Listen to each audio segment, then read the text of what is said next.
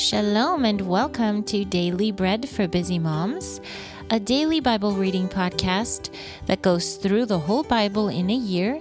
We follow along with the weekly Torah portions and read daily from the Torah, the prophets, the writings, and the apostles. If you want to learn more about the podcast or connect with us online, find us at dailybreadmoms.com. There you'll find information about the journal. Um, that's the Bible reading plan that we use, um, which Bible translation we use, and how to contact us. You'll also see information about how you can support the podcast by becoming a patron and how we can connect with you more. We've got some new things for our sweet patrons and are excited to let you hear from us in more ways beyond the daily Bible readings. So find us at dailybreadmoms.com. We look forward to connecting with you. Let's get to our podcast episode for today. Hello, listeners. It's Johanna here, and I'm your reader today. Today is Friday, the 23rd of February, and on the Hebrew calendar, it is the 14th of Adar 1, and it is also called Purim Katan or Little Purim. That's because on the 14th of Adar is usually Purim, but since it is a leap year, this is the first month of Adar of this year. And so actual Purim will be celebrated exactly a month from today. And we're going to read from our Torah portion this week, which is called Tetzaveh, meaning you shall command. And we'll start today in Exodus 29 38 through 46. But first, let's take a moment together to bless God and thank Him for giving us His precious word. Blessed are you, Lord our God, King of the universe, who gives the Torah of truth and the good news of salvation to His people Israel and to all peoples through his Son, Yeshua the Messiah, our Master. Now, this is what you are to offer upon the altar two one year old lambs each day, continually. You are to offer one lamb in the morning and the other lamb at dusk. Offer along with the first lamb a tenth of an ephah of fine flour mixed with a fourth of a hin of beaten oil, and a fourth of a hin of wine, as a drink offering. The other lamb you are to offer at dusk, like the grain offering and drink offering of the morning, as a sweet aroma, an offering made by fire to the Lord. It is to be a continual burnt offering throughout your generations at the entrance of the tent of meeting before the Lord. There I will meet with you, to speak with you there. I will meet with Bnei Israel there. So it will be sanctified by my glory. So I will sanctify the tent of meeting and the altar. I will also sanctify Aharon and his sons to minister to me as Kohanim.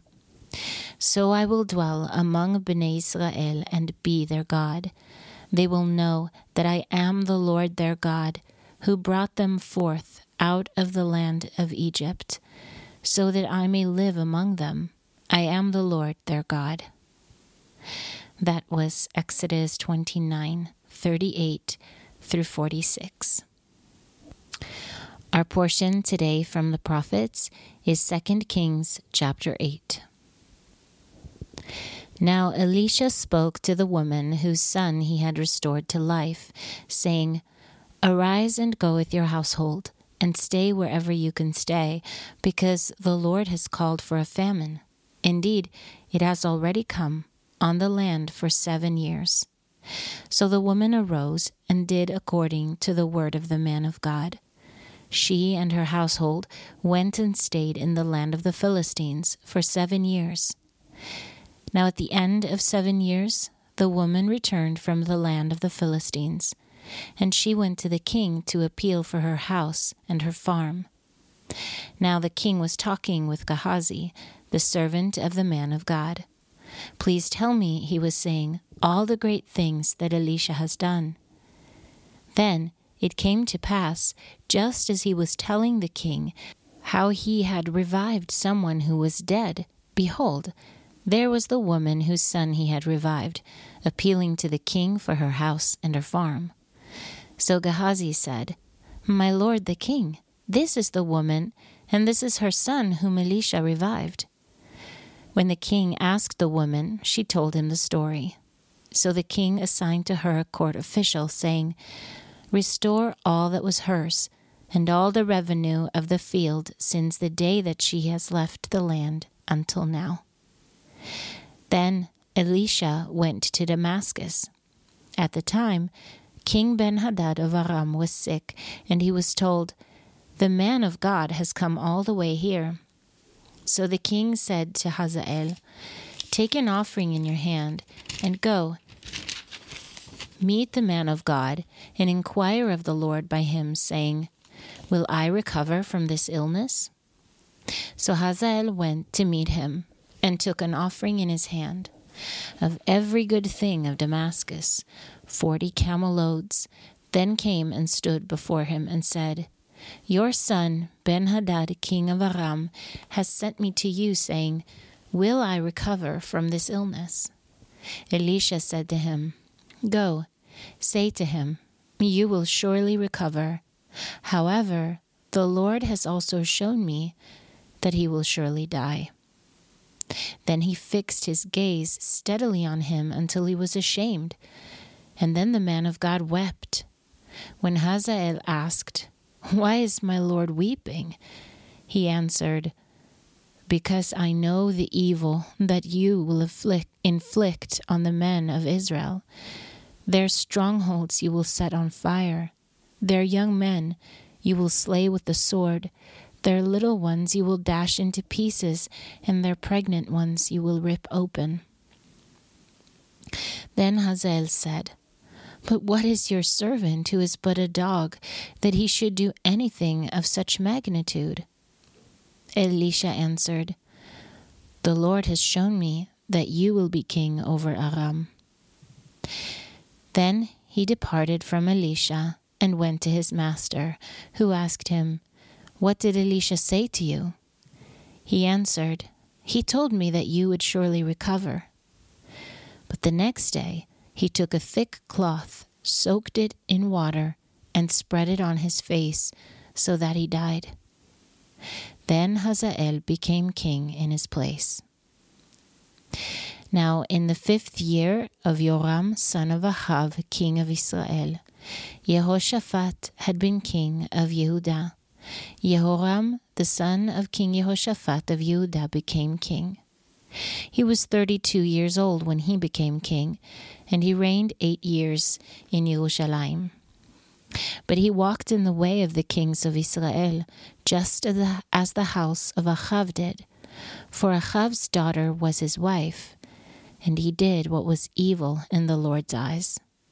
Nevertheless, the Lord was not willing to destroy Yehudah for the sake of David his servant, since he had promised to give him a lamp for his children all days. In his days, Edom revolted from under the hand of Yehudah and set up their own king. Then Joram crossed over to Zair with all his chariots. It came about that he rose by night and struck the Edomites who had surrounded him and the chariot commanders, but his troops fled to their tents. So Edom kept rebelling from under the hand of Yehudah to this day. Then Livna also revolted at the same time. Now the rest of the acts of Joram and all that he did, are they not written in the book of the Chronicles of the kings of Judah? Then Joram slept with his fathers, and was buried with his fathers in the city of David. Then his son Achaziah became king in his place. In the twelfth year of Joram, son of King Achav of Israel, Achaziah, son of King Jehoram of Yehudah, began to reign. Achaziah was twenty two years old when he became king, and he reigned one year in Jerusalem. His mother's name was Atalia, the daughter of King Omri of Israel. Now he walked in the way of the house of Achav, and did what was evil in the Lord's eyes, as the house of Achav had done, for he was a son in law of the house of Achav. He marched with Joram, son of Achav, to war against Hazael, king of Aram, at Ramoth Gilead. But the Arameans wounded Joram. So King Joram returned to Israel to recover from the wounds that the Arameans had inflicted on him at Ramah, when he fought against King Hazael of Aram.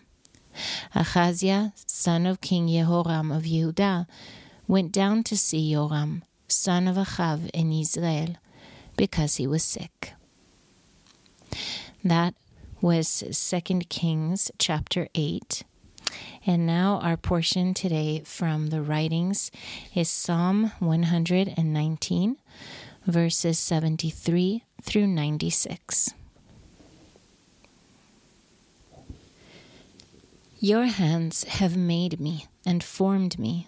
Give me understanding that I may learn your mitzvot. Those in awe of you see me and rejoice because I put my hope in your word. I know, Lord, your judgments are just. In faithfulness you have afflicted me. May your loving kindness comfort me, according to your promise to your servant. Let your tender mercies reach me.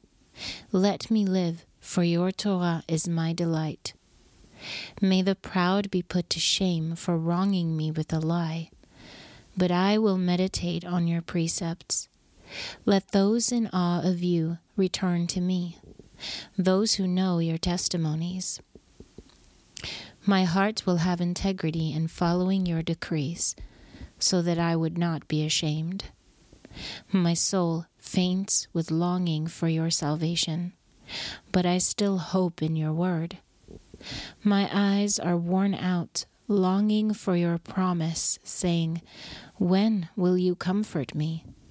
Though I became like a wineskin dried in smoke, I do not forget your decrees. How many are the days of your servant? When will you execute judgment on my persecutors? The proud have dug pits for me. That is not in accord with your Torah. All your mitzvot are faithful. They persecute me with a lie. Help me. They almost finished me off on earth, but I, I will not forsake your precepts. Revive me with your loving kindness, so I may keep your mouth's testimony.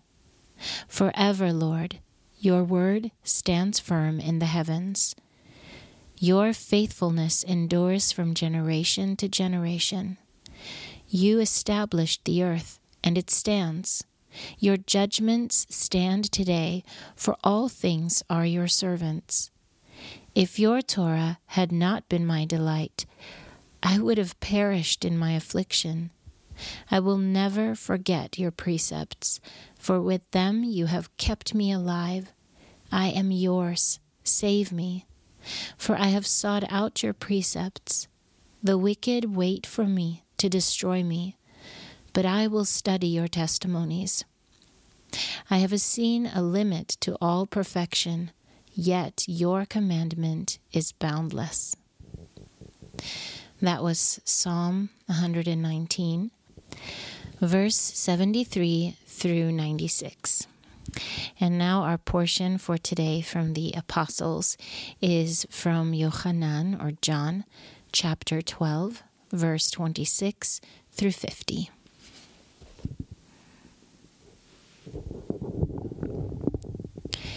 If any man serves me, he must follow me, and where I am, there also will my servant be.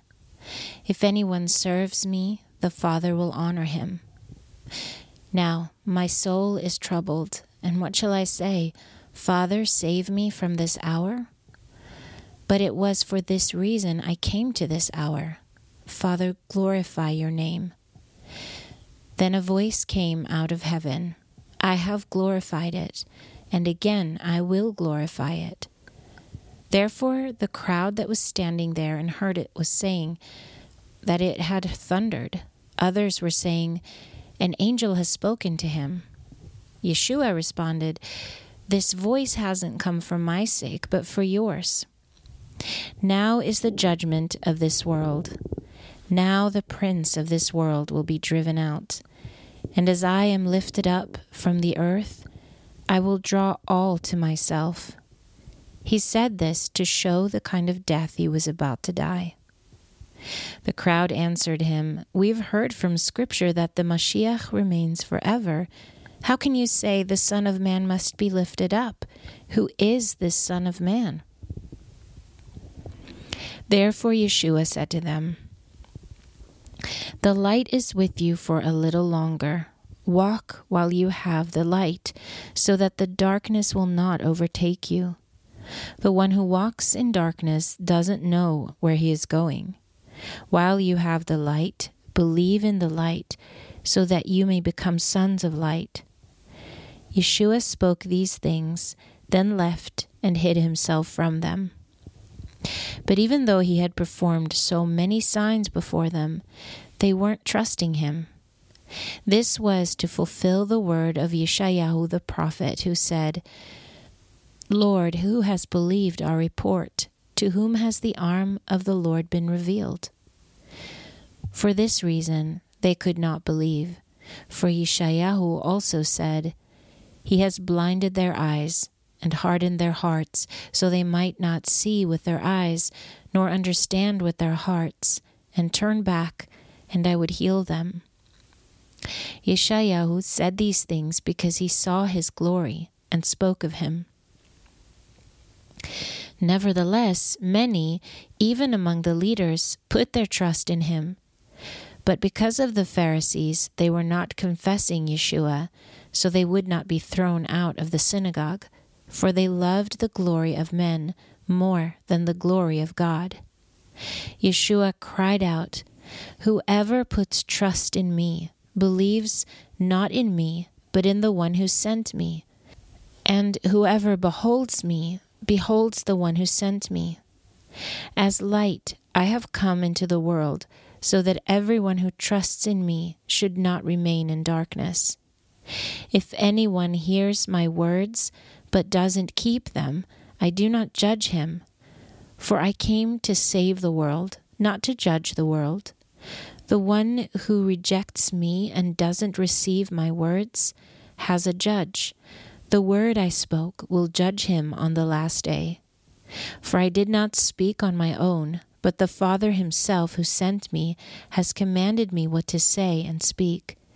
And I know that his commandment is life everlasting. Therefore, what I say, I say just as the Father has told me. That was John chapter 12, verse 26 through 50. And it concludes our readings for today. If you are reading through the Apostles twice in this year's cycle, you'll be reading Hebrews 3 today also. Well, that's it for me for today. Shalom from Israel. Until next time.